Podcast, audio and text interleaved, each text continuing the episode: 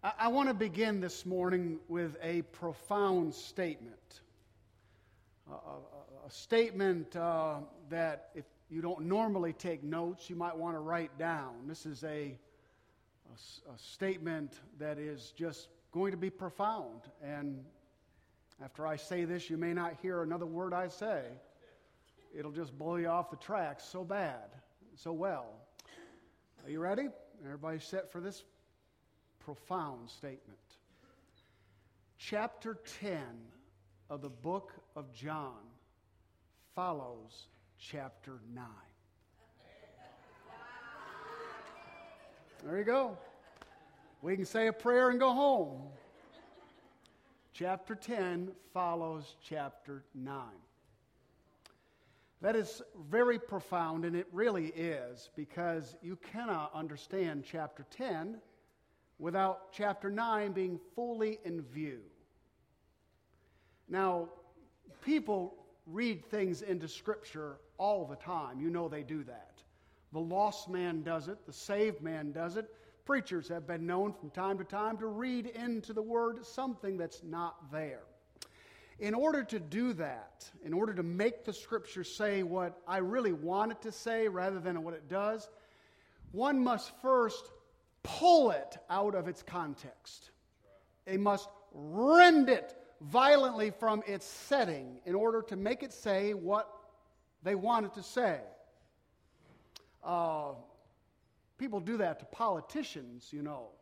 They'll have a long speech and they'll take one little or two little sentences and it sounds like the man saying something he's not saying because you have ripped it up out of its context. Chapter 10 is vital to understand the characters and the parable that Jesus gives.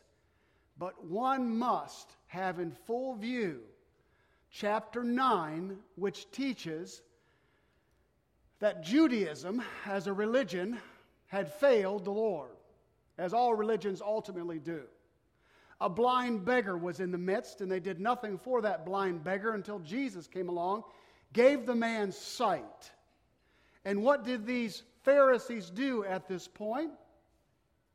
Did they revel in the man's sight being restored? Did they embrace the life of God as brought through Jesus Christ to their midst? Did they worship the Savior? They kicked the blind man out. And they accused Jesus of having a demon. got the setting firmly in your grip? Look at chapter 10, verse 1. Truly, truly, verily, verily, and double emphatic, listen, listen, listen. Now, I might say that to you, and you might fall asleep. But when Jesus says, verily, verily, all ears propped. He says, I say unto you. Jesus, in that one small statement, has changed a dialogue into a monologue. Chapter 9, there's a dialogue between two the Pharisees and Jesus, Jesus and the blind beggar who now has sight. There's a dialogue of two parties giving their input. Jesus ends the dialogue and says, Now it's time to be very quiet and listen to what I say. Most people don't listen because they never stop talking. Profound statement number two. Jesus says it's time for you to stop talking and to begin listening. And again, when Jesus says, I say unto you, he makes it, he didn't say, I'm going to say unto them, I say unto you. Now, I'm going to read through a couple verses, and then we're going to go back and identify the yous and theys and thems and the stuff. Chapter 1, chapter 10, verse 1. Truly, truly, I say unto you, he who does not enter in the sheepfold, he who does not enter in the sheepfold by the door, but climbs in another way, that man is a thief and a robber. Okay, all right, so let's back up. When he says, I'm speaking unto you, he's referring directly to the Pharisees, not the man who's given sight. he's referring to the religious leaders. Again, context, context, context. This cannot say something different to us than it said to them back then. Do you understand? So I say unto you, the reference is to the Pharisees and scribes on a broader spectrum, religious leaders, those who lead in religions. Notice the sheepfold. What is the sheepfold? Well, it can't be heaven because thieves and robbers break into the sheepfold. So it's not heaven. It's not the church. Because in a minute, the good shepherd is going to lead his sheep out of the sheepfold. Jesus would never lead one of his sheep out of the church. He leads his sheep into his church. It's not the church. Well, what is the sheepfold that he refers to other than the Judaistic religion? It is the Jewish religion. On a broader spectrum, it is all religions, whether they be cults or whether they be quasi Christian religions. That's the sheepfold. Notice in verse 2 But he who enters by the door, is the shepherd of the sheep. There are three doors in chapter 10. You must keep them separate in your mind. If the sheepfold is the Jewish religion, the door is the legitimate entry into that religion. It is the rightful entry that only the, the shepherd can go into. The thieves and robbers jump over the walls. The legitimate one comes through the door. Well, obviously, we're going to run to the Lord Jesus as the shepherd who has the right to walk in the door. This door is the legitimate claim that Jesus Christ has in our lives. It is his qualification as the shepherd and the only shepherd to lead us to God. He has the right, having won the right by his perfect, virtuous life, having qualified through his death, burial, and resurrection, payment for our sins, to show up at the door of the sheepfold, the door of religion, the door of our lives and be allowed to come in. Let's go on. Verse 3 To him the gatekeeper opens. Well, who is the gatekeeper? Well, think about it. On a very local setting, who opened the gate for the ministry of Jesus Christ? What particular man in history swung the gate wide open as a forerunner of Jesus Christ. It is John the Baptist. But yea, more than John the Baptist. It is Elijah. It is Elijah. It is Isaiah. It is Ezekiel. It is Habakkuk. It is all the great Old Testament prophets that prophesied of Jesus Christ coming, who foretold how he would live, how he would minister, what he would do for us on that cross. These are the gate openers. And on a broader spectrum, it is the Holy Spirit Himself opening the gate of the door. Notice who's in there. Verse 4. Verse 3. The sheep hear his voice. Well, who are the sheep that hear his voice? The elect. The ones that have been called by him. Those who have responded to us. That tells me there's a lot of sheep within the sheepfold that aren't his sheep. Now, if you want to misinterpret this, well, that's the church, there's a lot of lost people. That's not what it's talking about at all. That's talking about in all the religions of the world. All humanity is sheep. But when he shows up at the door, notice in verse 3 the sheep hear his voice, they respond. Now, you can't, you can't make anybody hear his voice, you can't do it. Only the gatekeeper can open the door and make him hear his voice. Only, only the Lord can touch somebody's life. I know you got sheep in your life that you'd like them to respond to his voice, and just pray for that. You can't do a thing about it. That's a work of God, not man.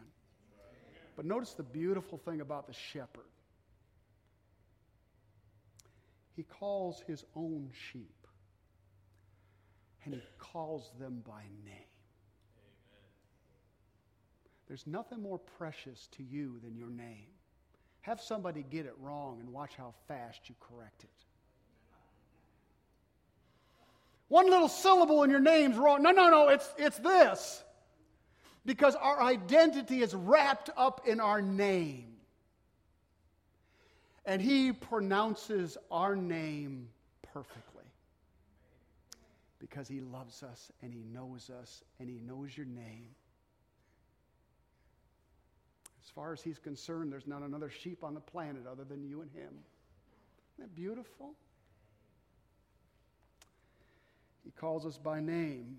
And then, are you ready? He leads them out. He leads people out of religion unto himself. Yeah. How many of y'all have gotten saved out of some religion out there? Held in, held in some kind of quasi cult or cult. Held in some kind of religion that told you to do a thousand things to be righteous and He calls you out from that. Leave it. Now, the thing about the sheepfold, if you'll notice behind me, they were about a 10, 12 foot wall. Sometimes they put briars on top to try to keep the wolves and animals out. Um, uh, if you'll notice, within the realm of the sheepfold, there's an element of protection. It's called a wall and people feel comfortable within that protective wall. When the shepherd leads the sheep out, the walls are no longer. They're, they're gone. Religion is very protective and very sheltering to people. They like the regulations and rules that religion gives them. It makes them feel like they're protected. When you're out there with Jesus alone, it's, He is your only protection. His walls are down. You must trust Him completely. The reason people don't leave the sheepfold to follow the shepherd is they refuse to trust him completely with their eternal soul. They'd rather put that trust in the hands of a man or a system or some kind of denomination instead of Jesus Christ alone when, man, if you're a sheep, you're on the side of the hill, here comes the wolf, you've got no walls. You've got a shepherd. You better come to task. You got to trust him completely, or you don't leave the sheepfold. Notice what it says a stranger they will not follow. Sheep aren't entirely stupid. Now, I, I know you'll never find them in a circus performing tricks, but they're not dumb. They hear voices, they don't respond to a voice that's not their shepherd. Okay? We don't, we don't wander around bumping into trees. We, we know what's going on. For they do not know the voice of strangers.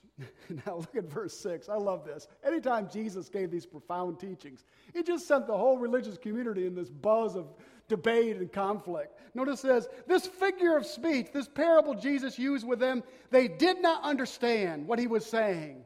So here they go, misquoted, misrepresented. And they just start this little frenzy going on within each other about, oh, what did he say? I don't know what he said. What do you think he said? I think he said this. Notice Jesus has to stop the whole thing again in verse 7. So Jesus again said to them, Truly, truly, I say unto you, I am the door of the sheep. Second reference to a door. The first door is the legitimate right he has to claim over our lives, pulling us out of whatever religion we're in.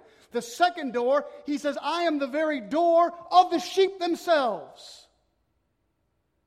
They enter in, they have access. We'll talk about that in the, in the, in the closing thing. But that's for us. All who came before me are thieves and robbers. But the sheep did not listen to them. Thieves because they stole the glory that God deserves. Robbers because they took men's hearts when they should have pointed those hearts to God. Yeah, yeah, yeah. Glory on me. Oh, yeah, glory on God, but glory on me. All praise and listen to what I say rather than listen to what he says. Stealers, robbers, thieves. I am the door. Oh, third reference to a door, a completely different door. This is the door that says this If anybody enters in by me, he shall be saved. And notice, he'll go in and out and find pasture. This is the door of personal salvation to humanity that is in the sheepfold that can now come. Notice he'll go in and out, he'll have freedom. Religion always puts a clamp on people, telling them what they can do and what they cannot do. It has always got the thumb on us. Christ has always given freedom freedom to be forgiven, freedom to be restored freedom to be loved, freedom to be cared for, freedom to find pastures that are green. You know, uh, Phillip Keller wrote a book years ago called A Shepherd Looks at Psalm 23. And in this book, Phillip Keller says this that sheep are notoriously uh, habitual in what they do. They just they, they get these habits. Uh, uh, uh left to themselves, they'll go down the same trail until it gets ruts, becomes a rut. They'll go out into the same pasture, eating the same grass until that field is decimated in a desert. It is the job of the shepherd to move us along onto greener pastures. You know, the thing about greener pastures is it gets us out of our comfort zone of the same pasture. I just, I like my path, man. I like my pasture. And he just messes all that up. He says, okay, today we're going to a new place that you've never been before. But I don't want to go to a new pasture. Well, we're going anyway. You might as well get on the boat and just come on, man. Takes that rod and staff, just, just leads us off into something greener. And that which we feared the most, that which we were scared half to death of, becomes one of the most greenest, most beautiful pastures that we ever eat at.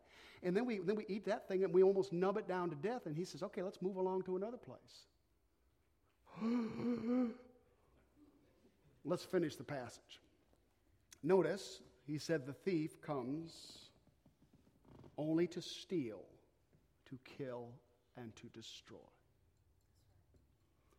And if you listen very carefully to religious leaders and to religions, what they want to do is kill you. They want to work you to death. They want to destroy you. They want to heap guilt upon you. They want to keep you in a little box. You ever read the book, The Crimson Letter? Yeah. You ever seen the movie, The Crimson Letter? You should get it. Demi Moore played in it. And, and she was an adulterer. She, she committed adultery. So her fine religious community painted an A and made her wear a big, bold red A. And that which was supposed to be forgiving and loving and kind and gracious labeled poor Demi Moore. Labeled this poor woman with a scarlet letter. Christ- Christianity, true Christianity, never labels and puts a number or letter on somebody for past failures or sin. It always sets us free. Notice it says, I came that they might have life and to have it more abundantly. Let me give you three things, and we'll be done. Jesus is the only door for all humanity.